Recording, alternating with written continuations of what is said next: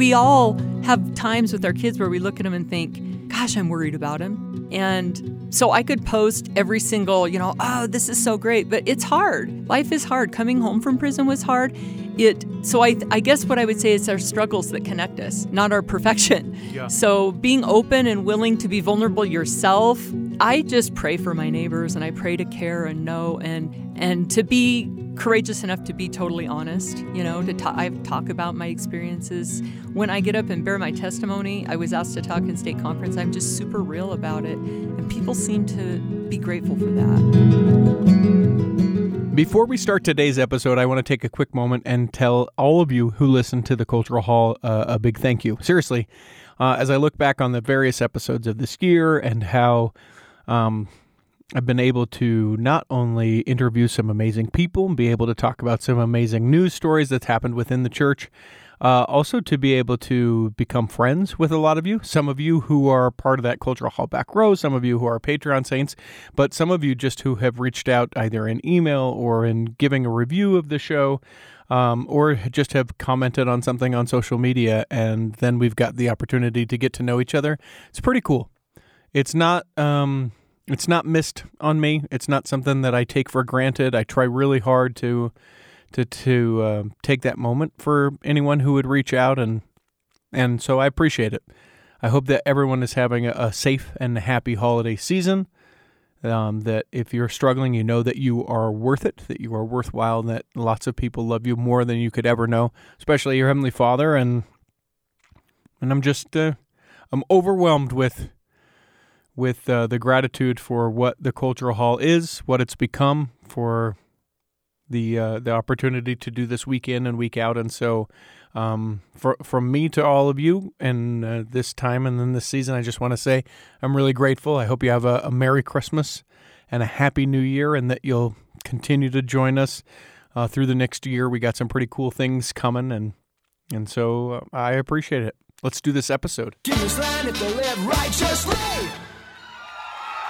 It's time for another episode of the Cultural Hall, episode number 564 to be precise.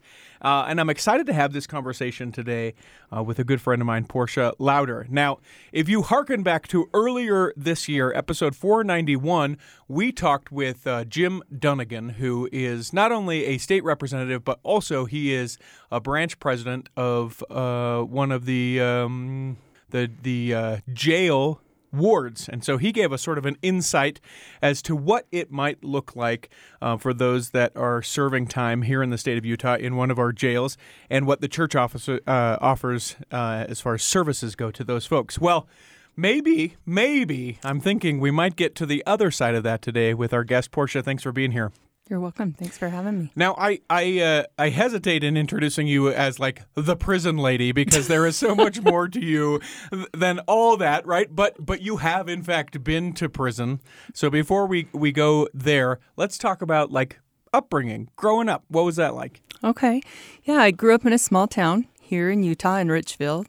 I am So real small for people who don't know that Richfield it's it, it's like everyone has the same last name kind of kind of small town. of. Yeah, it was a small town. Um, I am the oldest of seven children. My grandfather and my great grandfather and all of my family were photographers. So That's cool. Yeah, it is cool. I have a in Cedar City. There's a museum that has some of the work that my great grandfather did. So, so that was my, um, I guess, legacy growing up. My grandpa went into all the schools and took pictures, and they called him the Chicken Man. And he's just he was he'd hit you with the chicken and take your picture. So. Um, Wait, is that real? It's real, like a yeah. rubber chicken? Like you Yeah. won't smile? Oh my gosh, I love it. Say that. chicken, I- and then he, yeah. so that Okay. is that is what it was. But um, I would say my childhood, when I hit about thirteen, I started struggling. Um, my parents were pretty non-traditional. I was raised a member of the church. We, um, my my family's not active now, but uh, we weren't. I don't know how you define active, but we had our problems like all families do. Sure, sure. And So my- normal, that's how I define that. we were normal. but as I became a teenager, I really struggled. And now, talk to me about struggling because I think everybody that listens to that is like, yeah, as a teenager, I struggled yeah. too. I didn't, I couldn't figure out if I was the cool Yeah. kid or the nerdy kid, or Right. you know, going to school was tough. Like, is it that kind of stuff? Or are you saying like struggling more than that? struggling more than that. Okay. Yeah. Um, so my mom, one of the benefits of um, growing up the way I did, my mom was very creative. She was um, she went to Miss Utah. She wrote plays and road shows back in the roadshow days, and but she didn't believe in any structure. So very non-conforming. Like if it was, I mean, she was like. Before it was a thing to be an anti vaxxer, she was like, no immunizations, no, very healthy eating. We lived on the outskirts of, a, of Richfield, so even smaller and we played a lot. There were, you know, seven kids. We played a lot, but we just went to bed when we want. We woke up when we want. We did what we wanted. And in when I hit the 12 and 13 range, um, all of my siblings wanted to didn't want to go to school, so she just let him not go to school. Okay. But I wanted to continue going, and I liked the social aspect of school, but I struggled with the structure part of it, and I just started getting into relationships. That was my first challenge was I, the attention of boys, you know. So I would say that, and then by the time I was 15, I started drinking and doing those types of things, and um, got pregnant young. I was 17 when I had my first child, and um, and then had another child, and then my parents moved to Salt Lake.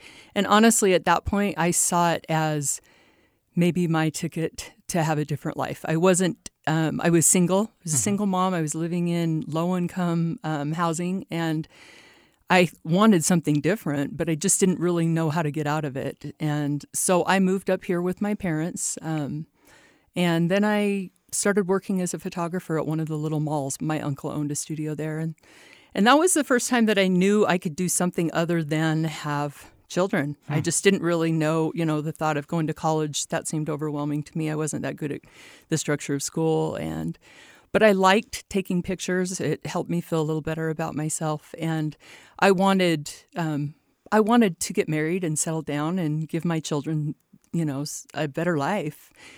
And it didn't just uh, it wasn't an easy transition for me. There were I ended up addicted to prescription drugs. I got involved.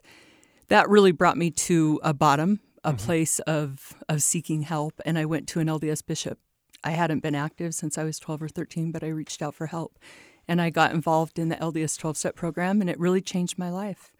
And I was able to, um, it took me about a year to start feeling better and to look. Um, I really looked inside myself and found some freedom and understood more about living a principle centered life at that point and met my husband. And Man, we are glossing over years quick here. We, we are traveling through time. Well, there's a lot of life. I didn't yeah. know if you want to go to the prison part or if you want to, you know, because there's a lot there. But Uh, I, I guess I do have a couple pickup questions. So, uh, being a um, a teenage mom, teenage single mom, Right. I have no idea what that is like. Yeah. What, what what what is that experience like? Especially going from small town where I would think it's yeah, uh, you know stigmatized in its own right, and then moving to the big city. What is all that like? you know, that's such a good question. And I think I didn't really have the time until later in my life to look back at it and say, wow, that was super hard, you know, and recognize the strength it took. And it also gave me a lot of compassion. Um, I work in, in treatment and I'm able to help other women that are trying to find hope because you feel quite hopeless. You know, I did. I kept thinking, I need somebody to fix me. I need, you know, I need a man to solve this problem for me. And I didn't think, oh, education or, oh, I have it within me or fix me and I will, the rest of the world will, you know, everything else will be okay if I get right. I, I see at this point in my life, after the experiences that I've had, that the best thing I can do for my children and my family is to be firm in my own foundation as a woman. But I didn't know that then. And I just didn't value myself. And I, I see women um, walk through that and it just hurts my soul because I'm like, you have so much. You're so amazing. You know, you could do anything you want to do and your children will be so blessed if you do. But yet, the majority of women I meet in that situation, including myself, were looking for a man or a, a relationship or something outside themselves to solve this problem. How do you uh, how do you help those individuals? Because I think that probably you know your heart hurts for them a little bit, or you just want to grab them by their shoulders and be like, "Listen, you don't understand." But I'm sure that those individuals have people in their lives that are saying, you know, you're worth more than this. Oh, Yeah, you know, all of those matter. things that you just meant. yeah, and it just falls on deaf ears. So if someone is listening to that and feeling those same things, like what do you say to them that actually breaks through those walls that they've or others have built up? I think the most important thing that I can do when I look at, at someone, I pray a lot to be able to recognize the value and potential and talent that a person has in that situation. So, like I said, I work at a treatment center, and when the women come in, they're pretty broken, mm-hmm. and I I pray for them. I sit outside the room and I pray for them, but I also I look at them, and when they're really struggling to see their worth, I tell them how amazing they are. I mm. say, this moment is not doesn't define you. You can't see who you're going to be in in a week, in 2 weeks, and in a year from now. You're going to be lit up because it's possible that they can change them and that will change their whole outlook, their whole life. So I I see the best in them. I do. And because I've been through it, I can say, you know, you're not you don't know how good life can get. I just want to wrap my arms around them and say, it's going to get so good. It's not going to be easy. It's going to be hard, but you have so much to fight for. Your future self is fighting for you. It depends on what you do today, hmm. you know. What do you think it was that led you to? I mean, you mentioned your years of inactivity to go to that bishop in that time where it's like, I don't know. Let's Yeah. go, let's go here. You know, that's a good question. I think prayers, you know, my grandmother put my name in the temple for I don't know how many years. that woman. No, um, I think that, I think that you just have to keep praying for those that are inactive. You just have to, and you have to believe. For me, I knew, I knew deep down what was right. I would deny it. I would fight it. I would talk negative about the church and everything else, those people, you know. But when I was really at my lowest, I knew where to turn. And so I other than just praying for people, at that point, my parents had tried everything, and my dad told me. Um, I went into his room and I said, "Dad, I'm so scared. I'm at a place where I can't. You know, my addiction was severe, and I felt like I had lost everything. I just felt very low." And he said, "You know what, Portia? I have given up." He's like, "I." Oh. He said, "I've given up." He's like, "I don't know what it's going to take for you. You have these beautiful children, and you have so much potential, but you might die. Hmm. I just don't know. You're going to have to decide." And it was like there wasn't anywhere else to go. And sometimes that's what you have to do is just say, "I love you," but if I lose you, then that's I can't control it. And my dad's a really controlling guy. He was in the military. He's like, "I mm-hmm. can do this." Yeah, I can fix it. I can. There's Yeah. a there's a way. There's a plan. right. His surrender was such a blessing to me. I've told him, you know, he was going through his own stuff and he's like, I got to work on me. And, and I want you to succeed, and I can tell you what works for me, you know, simple steps in the right direction, but you're going to have to figure this out. And that was the best thing he could do for me. People will describe that as like a rock bottom or a desperation point. Is that what that was for you? Oh, yeah. Okay. Yeah, it was. So so then, as we catch back up to life, uh, at the point that you meet your husband, let's go there. Okay. Yeah. Um, oh, that's sacred. Chad is such a special person. I think I met him in the pre-existence, and then we got acquainted here. You know, Yeah. Chad sees the best in me and always has, and it really brings out the best in me, and it's such a beautiful thing our relationship. But um, through my, uh, he saw me at, uh, he knew me before I got it together and thought she's an amazing woman, but I don't know if she'll ever figure that out. and when I did figure it out, like you say, when you get yourself firm, good things start to happen. And um, I could. There's some things in the book that we're kind of glossing over, and we'll talk about it later if we need to. But, but the bottom line is, um, I got sober, and I turned to my heavenly Father, and I became a pretty good mom and it was like the coolest accomplishment ever. I, I remember being six months sober and going to a, on a field trip with my kid. Hmm. And I was sitting at the zoo looking at all these other moms thinking, Do you have any idea how special this is for me? Like, I'm here doing this. I'm doing the right thing. You know, mm-hmm. it was mm-hmm. amazing. And I looked around at all the animals and everything. And I thought, if God did this, He can do. He can solve my problems. He can help me. And and so I just continued on that journey, and my husband noticed, and we started, you know, spending time together. And eventually, we were able to. Um, we got married, and then we went to the temple, and uh, and it was just like so different. I remember thinking every day how grateful I was for the beauty of my life. It was like the stuff a single mom like me dreams about to have that, and and we were blessed. And I wish I would have just stayed humble. Yeah. I didn't. Yeah. But uh, but but it's always been our marriage has has been a strength to me, despite the mistakes that I continue to make and some of the bigger ones. He's been my he's been a strength to me. So yeah, and I'm sure that we'll get into that a little bit more uh, here in a bit. I, I want to talk about the addiction recovery program. I know that people are aware of it. Mm-hmm. I know mm-hmm. that. Um, in some ways, it's sort of patterned after or parallels the just traditional 12 step program that yes. exists. Uh, what kind of value do you think it is for people that, that are struggling with whatever kind of addiction? Those people that maybe listen to this that are hesitant to to yeah. commit to something like that. It is the one of the best things that ever happened to me.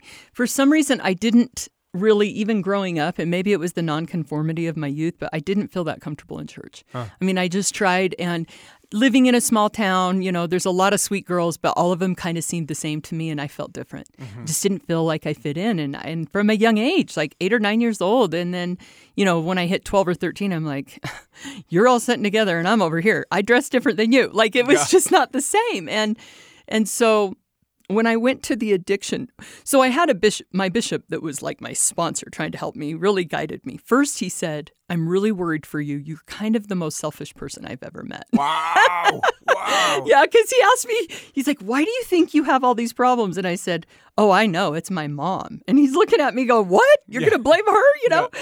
And, and then the moment came where I called him and said, I figured out why I have all these problems. And he goes, Why? And I said, because I chose to do the things I did. Mm. And he's like, whoa, this yeah. is such progress, yeah. you know? He's like, hello? hello? Who is yeah. this? He's Who like, there's hope this? for you. Who is this? Come on. I was like, it was my choice. It wasn't her fault. It's my choice. But anyway, he um he sent me to an AA meeting with a friend. Just a regular regular AA. AA. Okay. He okay. you know, this was 25 years ago when okay. the LDS uh, support group meetings were very small. Mm-hmm. And so I went to that meeting and the guy let me have it. He's like, You're a mess. You need to sit here and listen to other people and figure mm-hmm. out if you want to be a decent mom. Because I was just, you know, and he's like, I don't feel sorry for you. You made all those choices. He's like, yeah. If you want to get better, you better sit here and listen and learn something. And it was exactly what I needed. So, and then he invited me to, he said, We have these meetings and I would recommend that you go four or five days a week if you want to get better. Wow. And so I went, and there were only three of us in the room. And I I said to one of the the leaders, I think he was called on a mission to do this work, and he said, I said, my life is so awful. I've hurt my kids. I've done so many things wrong. And he said, I promise you, with priesthood power and authority, that if you go to church and you read your scriptures and you come to meetings, your whole life will change. Hmm. And and I believed him. I remember thinking, I don't trust any of my own thoughts. So what these you know these guys, they could share my story. They could share these struggles that I had, and I could relate in a very real way. And it and they would ask me to pray and i was able to talk about my savior in a way that was different because it was so personal it's like i did this but the lord can help me through it mm-hmm. and then when i went to church I went because they told me if I did, I didn't feel comfortable for the longest time. I mean, sure. it took about a year. Yeah. and I read my scriptures, even though everything I read s- seemed to say you're going to hell, Portia. Like that's how it felt, you know. But I, but I did, and my life just changed. And those meetings were so fundamental, and still are. Mm-hmm. I mean, I I go to downtown Salt Lake, like homeless square AA meetings, and I take girls that are really struggling. I say, okay, we're going to walk in here and hear some miracles today. Because hmm. mm. if these people can do it, you can do it. So right. we're, you know, so that to me is the essence of it's where you find the most beautiful parts of the atonement is in these meetings where people are really struggling and need hope. And we help each other through it. And I, I just love the program think it's important. Some people will talk about addictions and talk about it being sort of nurture fed in that, you know, there's something missing within your life. And other people will talk a bit, uh, about addictions as um, a way to cope with like mental illness. Yeah. a- as far as you navigating those things, have you been able to identify it as a little column A, a little column B? Well, I mean, I can look at my family and say, you know, my mom struggles with mental illness. Two of my siblings severely struggle with mental illness. Maybe it was, you know, I don't know. But what I do know, and there are people that that certainly struggle with mental illness, and addiction is a coping mechanism for them, maybe. But for me, what I know is I try to focus on the solution, Right. Because whether you're struggling with mental illness, pornography, uh, whatever it is, there's a place, there's a way to get support and help Yeah. most of it has to come from your own desire and willingness to, to humble yourself and walk in and ask for help. Yeah. And I believe in the miracle. I, I believe anybody can feel that transformation in their life and experience it. For me, I don't take any um, psych meds or anything like that. And that's just what works for me. I feel like maybe I was born an addict. I don't know. But my whole life changed when I opened my soul and got honest. It really did. So, whatever I was prior to even using a prescription drug, I wouldn't trade that person for the person that I became through my experiences. So, Powerful. Let's take a break. We come back in the second block. Uh, we'll pick up the story. We've met Chad, the amazing husband, and we'll uh, pick up the story there. That's coming back in the second block of the Cultural Hall. I want to take a brief moment and tell you about Best DJ in Utah. You can go to bestdjinutah.com. Who is that? Me. It's also three other guys that I have hired to work for me. Why? Because business has been so great. Uh, we've been able to help a lot of couples as they've been celebrating their weddings, been able to do a lot of uh, holiday parties, uh, birthday parties, being able to just to do community events as well. We do travel, so I know you're thinking, well, listen, I live in Nevada, I live in Idaho. I've even gone so far as Louisiana. I've been down to Texas. I've been up to Washington. Uh, all of the places certainly is possible to be able to play music in. Obviously, you just need to get there. You can go to bestdjinutah.com. Let's start the conversation about it. You're getting married. You're thinking about getting married. You'd like to get married. Whatever the thing may be, bestdjinutah.com. Imagine running a small business today. It's challenging. Imaging and internet presence is an absolute must. Even with that, you're still a small star in a bright cyber universe. Now, imagine you have someone who understands how to get your site designed for your talents and then easily searched by potential clients. Imagine Lennon Design. Whether it's strictly a website or a whole package of logo creation, advertising media, and promotional materials, Lennon Design is your partner in business. They'll test the boundaries of their imagination to create something unique for you. When you need creative, affordable design, let it be Lennon Design. Call 801 699 3022 or visit LennonDesign.com. Here in the second block of the Cultural Hall, take an opportunity. You only have a little more than a week left uh, to be able to be a Patreon saint of the Cultural Hall and be able to buy into that year long um, what subscription, the membership. The yeah, we're saving you ten percent if you do it before the end of 2021. You can go to patreon.com forward slash the Cultural Hall. And thanks to those of you that have recently done that. It's a great group of people. You get to be a part of that secret but not sacred Facebook group uh, where we talk about all the different episodes and share our favorite nuggets as well as other tangential things. Portia, what's so great about Chad? Let's get on with this a little bit more. So, was he hesitant at all? I mean, seeing certainly where you had Yeah. been, I. I mean, for me, like the romantic story is like he knew from the beginning and Yeah. that I would be there, but, Yeah, but no. maybe some hesitancy. oh yeah, yeah, he was scared. I asked him, "What scares you the most about me?" And he said, "Everything." yeah, I, I love you. yeah, yeah. Uh, well, he ended up adopting the kids and raising them as his own. So, I mean, I wasn't getting child support at the time, so that was a financial fear. You know, he just graduated college, and he's like, "Whoa, I'm taking on a family." Yeah. I mean, we are dating more now than we did when we, you know, met because our kids are older. But yeah, so he walked into an already made family, and then. Um, Which, just for the record, as a guy who did that himself, I did that in my first marriage. Mm-hmm. Like that, in and of itself, like let's take out all the other things Yeah. that we've talked about Makes you a already. hero already, yeah, right? Yeah, that is that is tremendously hard, and It then is. kind of putting in this other stuff for sure. Yeah, it's hard. So, I mean, that happened. And then um, he knew about my addiction. Um, it scared him. And he told me basically that he, that was like a no go for him. He's like, you know, I believe in you, but I also care enough about myself that if, you know, so, and I, I had some sobriety, but he's like, well, I mean, he just didn't know if he was going to stick around if if it became a problem. Um, How important was that boundary for you? It was really important. However, I did relapse at some point, but Oh. I mean, it was really important for me because um, I just needed to know. I think that's always an important boundary to just let people know I love you, but this is something that I don't want in my life. It brings darkness into my life, and I won't allow it. So um, that was important. Uh, Chad is a really humble man. I think that's what makes him amazing. He doesn't need any recognition for anything. I'll never ask for it. He truly sees the best in others. He's non judgmental and um, he's just, he's kind. I had a bishop, the bishop that was helping me, he said, just so you know, um, your husband is a man without guile. And I haven't met very many of them. He said he's a pretty special person. And it's true. He is. He's, yeah. So you teed it up a little bit. Maybe we go to relapsing. How's Yeah. that? That that sounds. Oh, it, it's it's um, you know, I had four and a half years of sobriety, and I was active in the LDS twelve step program and supported and loved, and I started building a photography business that grew so fast.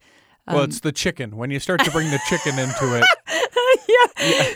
You know what? All of my friends, secrets, yeah. my friends that listen to this, I haven't so post a picture of my grandpa with the chicken because I still he's so famous for that. That's like, oh yeah, people in Utah that are listening to this will go, oh, the chicken man's her grandpa. Yeah. yeah, because he took pictures all over with that chicken. But anyway, um, yeah, I think that you know the relapse came. I, as I've been able to look back at my life, I, I recognize that I lost some of the humility that I had. My business went from, I think, 20 weddings to 60 to 100 to 200 weddings a year. wow. Yeah. So it's just boom, boom, boom, boom. And I'm we're living in a small home. Um, I got pregnant with our first son together. And I was working like a maniac, probably 15, 16 hours a day. Plus, my kids are in elementary school. So I'm trying to, I mean, I'm working through the night, trying to be there for the kids too. And when I got pregnant, I was pretty sick through the pregnancy, continued to work. Uh, right after I had him, I went back to work, and then I injured my back and had a back surgery. And I relapsed. I mean, I just kept using the pills, and it scared me. And I went to back to meetings because I had gotten too busy to go to meetings like I was. And but the truth is, I just didn't get very honest with myself about how big the problem was. So I would get a few months, you know, sober. Then I found out I was pregnant again, which was a surprise. And we were building a home with a studio in it. We were just so active. We had so much going on, and as soon as I had her, I, the relapse came pretty hard for me. And uh, so I have two little kids. I hired a nanny. We built a new home. We had a studio in the basement. I have employees that are down there working. I'm working from sunup to sundown. And looking back, I would have been a lot better off to choose balance and to back off a little bit from being so busy and, and work on myself. But I didn't do that. I got involved in real estate. I'm going to solve this problem, you know? I'll work harder. That's clearly the issue. yeah, yeah. Okay, so, what, what what's that like? Is it a, a purely a financial move? Because Yeah. photography to real estate, I mean, it's Yes. exponential the amount of money you can make. Yeah. Well, I worked really hard to make money. I was making. Uh, I had a pretty good income with as a photographer, and I think what it was like was, you know, the whole market was going crazy. I mean, Mm-hmm. Give me an idea. What year are we talking about right now? um, it's about 2005. okay. So eight is the crash, 2008 's crash. But in 2005, we built a home in Highland, and our lot doubled in value in six months. Wow. Yeah, it went from 75 to 150,000, and I was like, I'm getting in. Yeah. You know, all Yeah. my neighbors are building spec homes. I'm going to build spec homes. It started like that.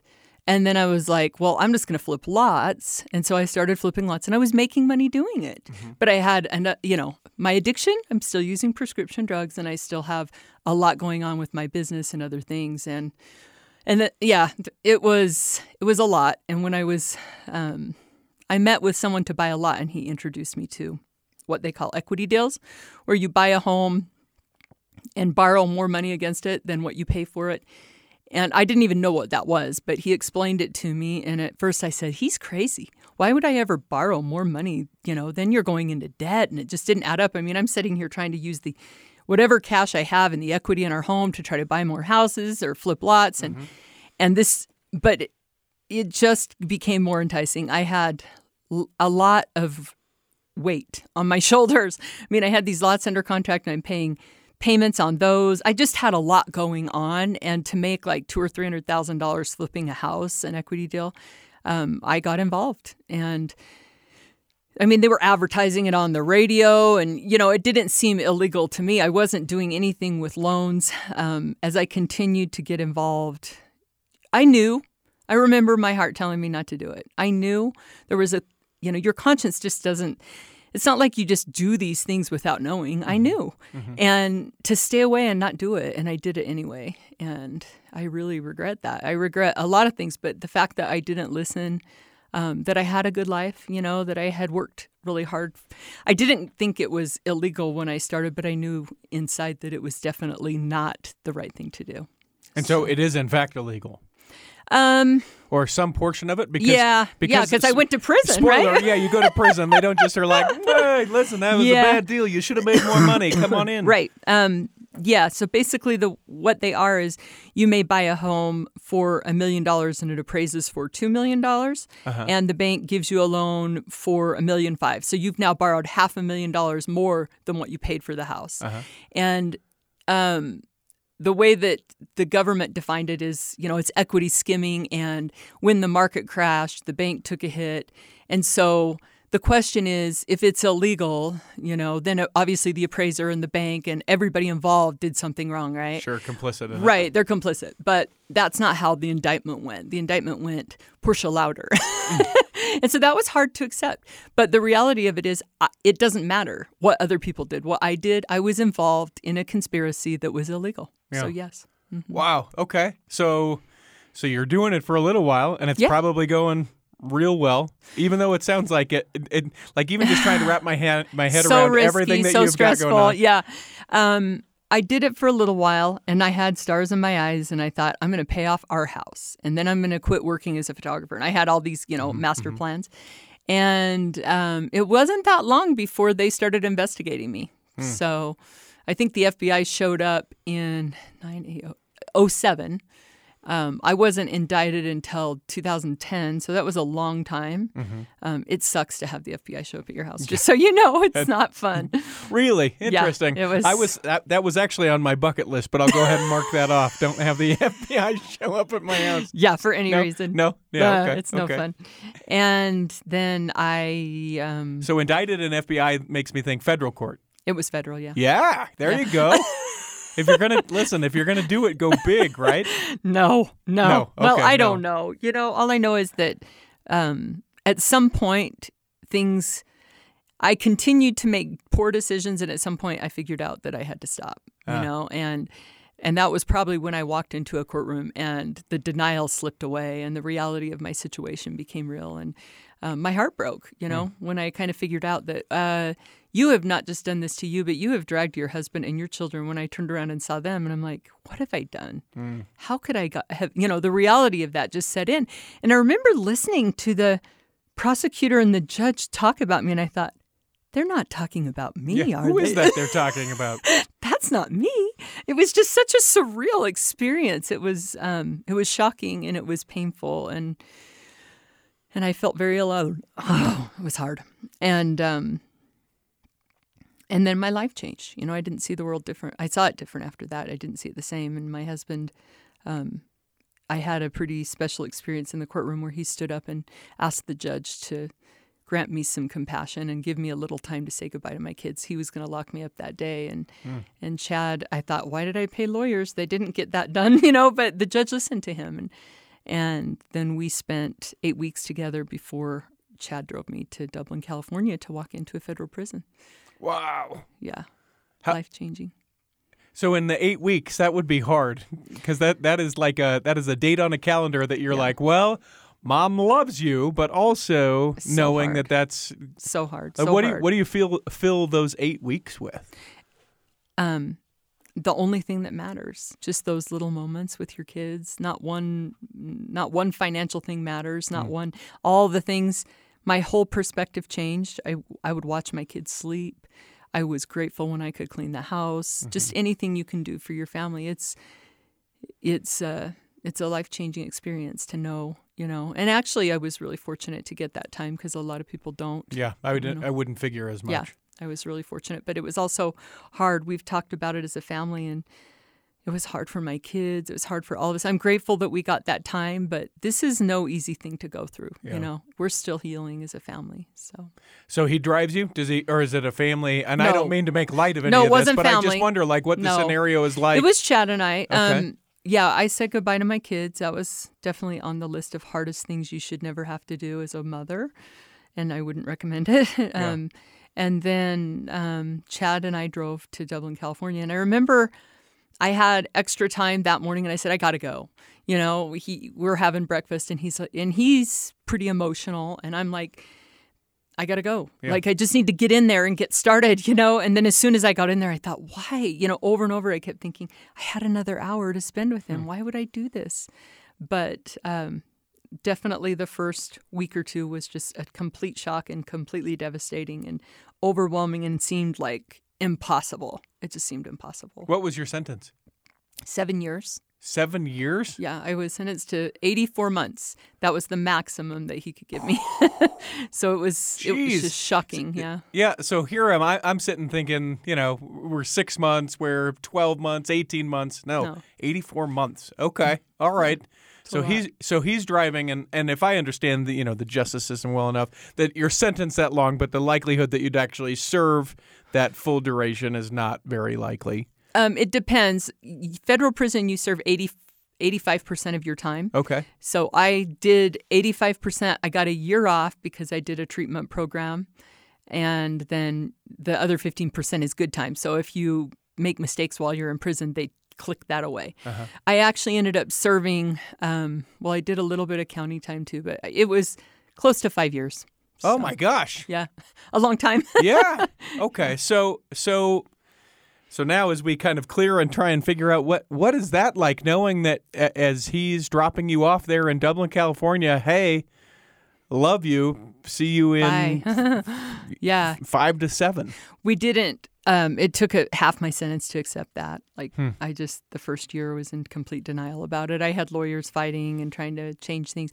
That's the way the most people do their time in prison is, oh, I'll never do this time. Yeah. Yeah, there's a judge out there. God is good. He won't let me do this time. Like, there's there's a way. I'm going to write a letter to my judge. I'm like, pretty sure that he's the guy that sentenced you. I didn't write any letters to my judge. Yeah. Yeah. So yeah, um, it's really painful. Um, it's shocking. It's you know when I first got there, it took me days to walk out of the cell, and then when I did, it's like everyone's wearing the same color. You're in a cement world. You're it's cold. It's not. No, you know nobody's like, "How you doing?" I sat down on a, a chair next to a woman named Bubbles, and I just cried. I just sat and cried and looked out the window, and she just I say she was really good at watching TV. Like that's what she was good at. Yeah. she could do it for days on end. She'd look over at me and she'd go, "It's okay, baby. You're going to be okay. You just keep breathing. You'll be okay." And I and I did that for a day or two where I just didn't I just walk in and sit down and just cry, you know? And then I decided it was time to to do something. And so I walked over to the track and I walked around the track and it was just this old Rocky with a big barbed wire fence. And I said, just said out loud to myself, Portia, you have to get it together. Yeah. This isn't helping you. Quit feeling sorry for yourself. You have a family who loves you. You have to do this. You have to make the best of this. This might be the most important thing you'll ever do in your life. And I I had um, I had a therapist before I went to prison. It was court ordered that I talk to somebody about being sentenced. Now I can see why, because it's kind of a big thing, right? Yeah, yeah. But at the time, I said to the therapist, I can't accept or understand how I could go to prison. I couldn't imagine even going for a year. You want me to talk about a seven year sentence? Because that was my guideline range, zero to seven years. And I said, I can't go to prison for seven years. There's no reason to talk about that. and he's like, it would be difficult, but there are worse things. He said, if you were to stay home and stay in your addiction and stay disconnected from your children and family, that would be worse. He said, if you go to prison, you could still become an amazing person in prison, but you can't do that in addiction. Hmm. And it really, when he said it, it didn't mean anything, but it meant a lot to me when I walked around the track because I needed something to hold on to. And I thought, I have the power to become an amazing person. You know, I can, there's something I can do. And I, I went back to my room, and that was my first list, and I made lots of them. But my first list was how to become an amazing person while I'm in prison. And I, I wrote out all the things, you know, get up early, you know, pray, read my scriptures, but the kind of books that I wanted to read. And I started seeing it as like, this is my college education, you know, and I made Mm-hmm. lists and lists and I studied and I, you know, I basically did the things I didn't do when I was 17, 18, 19 and those types of things. And, um, and I wrote a letter to Chad and I said, It's devastating. It's the hardest thing I've ever done, but I'm not going to quit. I'm going to make the best of this. And I'm so grateful for you and our children. And what can I do to support you? And we just started the journey of, of change, you know? And so, I want to take another break. When we come back, I want to uh, uh, cue up the discussion of maybe some lessons learned from prison, and then you're out. Obviously, I'm not doing this from a prison, so I want to know what that experience was like. We'll come back and do that in the third block of the Cultural Hall. Ho, ho, ho! This is Danta Claus from PC Laptops in Salt Lake City. Would you like to save huge, massive money this holiday season? Don't throw out that old computer. We can transform that old, slow, or broken down desktop or laptop into fluffy, high speed goodness, no matter what brand it is. Just bring your desktop or laptop computer in for a free diagnostic. The diagnostic is 100% free, and there's no obligation. We're so great at making computers faster that if we can't fix or upgrade your desktop or laptop, we'll buy it from you. Have I lost my mind? Want to trade in your old computer? We have brand new lifetime warranty desktop computers from $29 a month, and we'll buy your old computer. To make it impossible to resist, we're doing 12 month special financing on any PC laptop's desktop or laptop computer. Have I lost my mind? Call us at 1 877 596 7283 for details or check us out at PCLaptops.com. That's PCLaptops.com, where we love you. Here in the third block of the Cultural Hall, uh, remember you can always email us, contact at theculturalhall.com. If you love this episode, and I know you do, you can send an email that says, I love Portia. She's great. Here's what stuck out to me about that, or any other episode that you listen to. It's contact at theculturalhall.com. Or if you know great guests that might further other conversations in the future, contact at theculturalhall.com. Portia, what lessons, maybe, maybe let's go three. Give me three lessons that you learned from your time in prison. okay. Three lessons. I learned that freedom and power come through total responsibility. Tell me what you mean. I mean that when you completely own your life, when you take complete responsibility for the choices that you made and you recognize, I am here because the choices I made or because of the way I responded to what was happening to me, which was still your choice. Everything in my life um, was a result of my choices and how I responded to those things. And now I can choose something different. So I think complete ownership, I learned the power in complete ownership and was able, and also learned that you can rewrite your story. You know, you get to decide the ending of your life. Like, in I think being in such a simple environment taught me that it- I was able to see these principles in such a clear way because there was not the distractions, no social media, no one.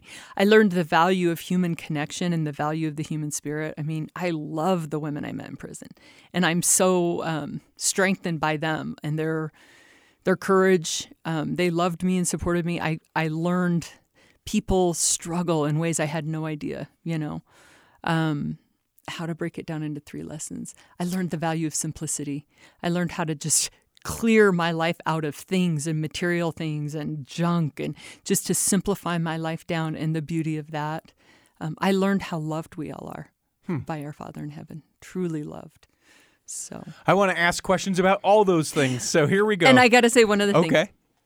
I learned my worth, you know, and how I think that is so um, ironic that sitting in a prison cell with nothing, losing my title as a mother, a woman, a real estate, a photographer, anything else, and having nothing, turning to the Savior, I learned how completely valuable I am and what my potential is in that circumstance. So, anyway, The yeah, idea of uh, accountability or ownership isn't super popular in society, Right. Right? It's it's those fault. It's that fault. It's Yeah. you know those parents. It's this. You know I could. Other people think could- this of me. Yeah. Uh, yeah. I can't possibly do.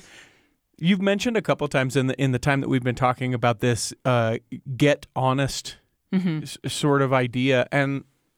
And I think about like how it applies to me and sort of walk it out for anyone that might be listening to it. And and I feel like there's an element that we're all able to do of getting honest. And maybe not. Maybe there's some people who can't do that at all. But there seems to be a chasm between the getting honest about yourself and then actually doing anything about that honesty, yeah. which you've arrived at. How how would you walk people or bridge that chasm? Okay, so I would say that life is backwards. Like I spent my life thinking that I wanted to convince everyone I was a good person, but power comes in really owning and recognizing your weaknesses. Hmm. And so if you can make a, a good inventory of where you're at, what your strengths and weaknesses are, and recognize, and especially, you know, for me, I really, I actually made a spreadsheet and made lists of the people I had hurt and how I, you know, um, my kids individually, my community, where my integrity lacked, my the way, you know, the lack of humility, judgments. I, I read a lot of really good books about business and and how businesses fail and I applied that to my own personal life and I mm-hmm. could see that if I can just own this and I will tell you the truth the majority of people in prison that are there for white collar crimes don't do it but the people that are poor that came from nothing are so much more able to own their conviction and recognize I did those things. That's why I'm here. Hmm. I deserved it, and hmm. I learned a lot from them. Um, but there's power in that. There's power to change when you can really own. It's really painful. I mean, yeah, that's why that's people why don't do it. I was just going to say that is why we avoid it as as much as we possibly can. Yeah, it's can. super painful, but don't you know there's so much growth in it. There's so much power in it. I mean, if you really want to change your life, it's not what anyone else is doing to you. It's your own it's your own mistakes that are holding you back, you know? Hmm. Hmm. So. You also uh, talked about the value of connection, and I think certainly as we think of community, whether that be um, those people that live in our geographical area or you know certainly when we talk community, we think of our church community, our wards, yeah. and and our stakes and stuff like that. The value of connection in a world that is far less connected than even those of your parents or grandparents. Right. H- how can how can we do that? How how can we really be connected? Not oh, that's Dave and and Sally that yeah. live over there. Like real connection. it real. Totally connection. shocked me to come home. I was just like, are you kidding me? My neighbors, I don't even know what they're going through. Like, mm. I wanted to go say, how are you? What's going on? You know, I wanted to hear their hardships. Mm-hmm. I don't want to always see the perfect family picture. I mean, I don't have a perfect family. Yeah. like, I don't know if everyone else does, and I feel really excluded. So for me, yeah, I I talk about, you know, I just I posted on social media recently that I was sitting in church, that I felt such a powerful spirit of love, and then I watched the primary children get up and I felt, you know, I remembered my own daughter who doesn't go to church right now. Mm-hmm. And but then I felt this love and tenderness that the Savior has for her and I remembered myself at that age and I thought, you know, my story wasn't written then, and neither is hers. Mm. And I and I prayed to know her the way the Savior does, and it was a powerful experience for me. And I got a lot of um, response to that because I think as mothers, as parents, we all have times with our kids where we look at them and think, "Gosh, I'm worried about him," mm-hmm. and so I could post every single, you know, oh, this is so great, but it's hard. Life is hard. Coming home from prison was hard it so I, I guess what I would say is our struggles that connect us, hmm. not our perfection. Yeah. So being open and willing to be vulnerable yourself. Um, I just pray for my neighbors and I pray to care and know and and to be courageous enough to be totally honest. You know, to I talk about my experiences when I get up and bear my testimony. I was asked to talk in stake conference. I'm just super real about it, and people seem to be grateful for that. Mm. You know, what was it like uh, on the actuality of getting out of prison? Do they slip a little paper under your cell and say today, or you know how? No, how, you how, wait and wait and wait. Yeah. It's like your day. I I think the only thing that would compare with if you have if you're a, a member of the church and you think about your you know coming to earth. I mean that's yeah. what it's like. It's like you're leaving this place where you guys are all so close and you've been through these hard things together and you're coming back and you're excited, but it's super scary. Mm-hmm. It's overwhelming and scary. And I had done a lot of work to change my life. And now it was, I was so scared. I didn't want to come out and I was scared of drug use for mm-hmm. sure, because that had been such a weakness for me. So I, I made a plan to go to meetings and to all of those things but also I just I knew I just love my kids and I wanted to make things right. And it's taken I mean it's been two and a half years and still I'm so grateful for the things that I learned in prison. I learned that it's a long game. You know, it's not a short game. Like I didn't, I couldn't come home and expect everyone to be happily ever after. It takes mm-hmm. time to heal, and so if you can look at it more like a long game, but it's hard. I for, at first I just had to go to meetings. I went to a, a therapy group of other people that just got out of prison. That helped a lot, and I would just say they'd all. You know, I'd say, I'm struggling. I don't know about you guys, but I feel broken. I feel alone. I miss prison. And they're all like, I do too, you know? So that helped. That helped. And Is it uh, physically a thing like uh, Chad rolls up and you know, Yeah, he's waiting outside the door? And, yeah, and- it's it's really amazing because I mean, four and a- you know four and a half years is what how long I was in the federal prison, and I'm like, this man just dropped me off four and a half years ago. He's sitting outside right now waiting for me. Wow. It was just so surreal and beautiful. Like I waiting to hear your name. I can't even tell you what it's like. It's just it's it's incredible. You know, Hmm. it's incredible. It was like it was overwhelming and so beautiful. And then when I left, all the girls came running out and cheering me on. awesome. Yeah, it was like I had so much love for these women, and I knew my future was. I was excited because I'd done the work to have a different future, and I was hopeful and scared and everything. You know, I felt like I was getting married. Like I was so excited to hold my husband's hand. You know, all those things. It was just beautiful. It really was. Uh, so being uh, two and a half years, being out, being home, Mm-hmm. um, what's that like? What's that like today? Obviously, it sounds like you're not doing real estate anymore No. or photography. no, no. Uh, w- like what? What is the day to day for you now?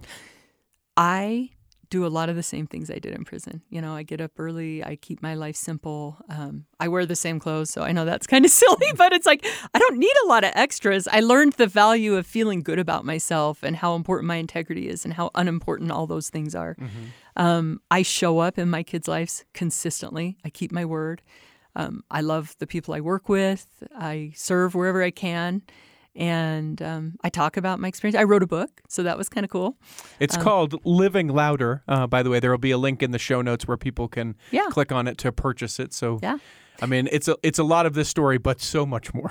Yeah, Yeah. well, and you helped me do the audio version, and people love it. So Yeah, thank you. That so- was really cool too. well, all I did was edit it, and people are able to was hear. you made me feel comfortable, and I was able to share it in a way that I was able to connect. I think it's a, um, I think it's a good story. Well, know? and the the thing that I love about it, and and why you know, in particular, when this episode comes out, and and to to know of your story, like it, you can't hear your story and. Oh, I guess I should say it would be really hard to hear your story and not believe in a savior and redemption and all of the things that the church teaches, right? Like it, it a- and I know maybe that's hard. Maybe no, that's hard. It's, Yeah. it's sacred. I mean, it's not hard. It's like I, you know, any light that I have is because of my Savior Jesus Christ. I I know Him. Mm-hmm. You know, I reached out to Him in in a really numerous times. I I reached out to Him for myself, for my children, for my community in prison, and and I know him and I feel so much gratitude for the love, light, and power that's come into my life. And um, that is available to everyone. He is working in all of our lives, whether you're a member of the church or not. I've witnessed it. I've seen that love and that power come into people's lives. And um, yeah, if there's one thing I want people to know, there's always hope. Never give up on the people you love, on yourself. I would have never thought prior to going to prison when I was struggling with addiction, after having some success and failing again, after leaving my children and failing so epically that it seemed impossible to climb out of that hole, that my life could be as beautiful as it is today. Hmm. So, Well said. There's three questions that we ask everyone who steps into the cultural hall. I'll ask those of you right now. The first question is is do you have a calling and if so what is it? do I have a calling in life? Uh, whatever however you interpret these questions. Yeah. I think my calling is to be um, a friend, to be a light, and to give people hope. If you could pick a calling and maybe this is within the church specific, if you could pick a calling for yourself, either one that exists or make one up, what would you pick? um, the prison lady. I love being with. Um, I don't know. I feel so comfortable when I'm with people that are really struggling. I just I feel the Savior's love for them, and um, yeah. So I feel like I have a cool calling in the church. I teach 14 year olds, and I get to testify to them, you know, where I've been and how much what they're going to do to change the world and the hope that I have in them. Um, but I also people reach out to me all the time. Please do. If you can find me on social media, it's Portia Wilcox Louder. If you have a family member that's incarcerated or a friend or anyone going through this, reach out to me. I'll be I promise I'll get back in touch with you. I write letters to loved ones. I'll send them books, whatever I can do to support people in that because that's a sacred work. And Yeah. I, I believe in people. They can change. Well, and and so hard that I know not everyone can do it. And so when you talk about like your particular calling, Yeah. the ability, the experiences, the life that you have led to this point and can and now are leading, Mm-hmm. Like that can be such a tremendous benefit. Where you know I I have a glimpse of that. I know sort of that, Yeah. but I can't share it with such power like you do. And I love that you called yourself the prison lady. if, if you haven't purchased the domain yet, buy the prison lady right now. Uh, the final question that we ask everyone, we also ask you to interpret however you may, but the question remains what is your favorite part of your faith? Oh, my favorite part of my faith or the church or oh, You get to a interpret it oh however my you'd gosh. like. My favorite part of my faith is that I know Jesus Christ. I know that you can, that there is, um, I know that you can come back from anything. I know. I have walked through hell, if you will, and come back. And I know how much He loves us. And I know that there's always hope. You know, if you're serving a life sentence, there's hope. There's hope for change within inside you. There's hope for freedom in this world. And I believe in people and I believe in the power of the atonement to change lives. Hmm. So It's pretty powerful. Portia Wilcox Louder, uh, author of the book Living Louder. There's a link in the show notes. You can find that. Also, uh, we'll provide a link to your social media. So if someone does have a loved one, uh, they don't know how or, or what to do, uh, they can reach out to you there as well. Portia, we hope that this episode has nourished and strengthened your body. That if you're not healthy enough to listen this week, that you'll be healthy enough to listen next week. And that when the time comes, you'll be able to travel home in safety. In the meantime, we'll be saving a seat for you on the back row of the Cultural Hall. Save me a seat, it's sure to be neat. On the back row, we really gotta go on the Culture Hall show. Ow!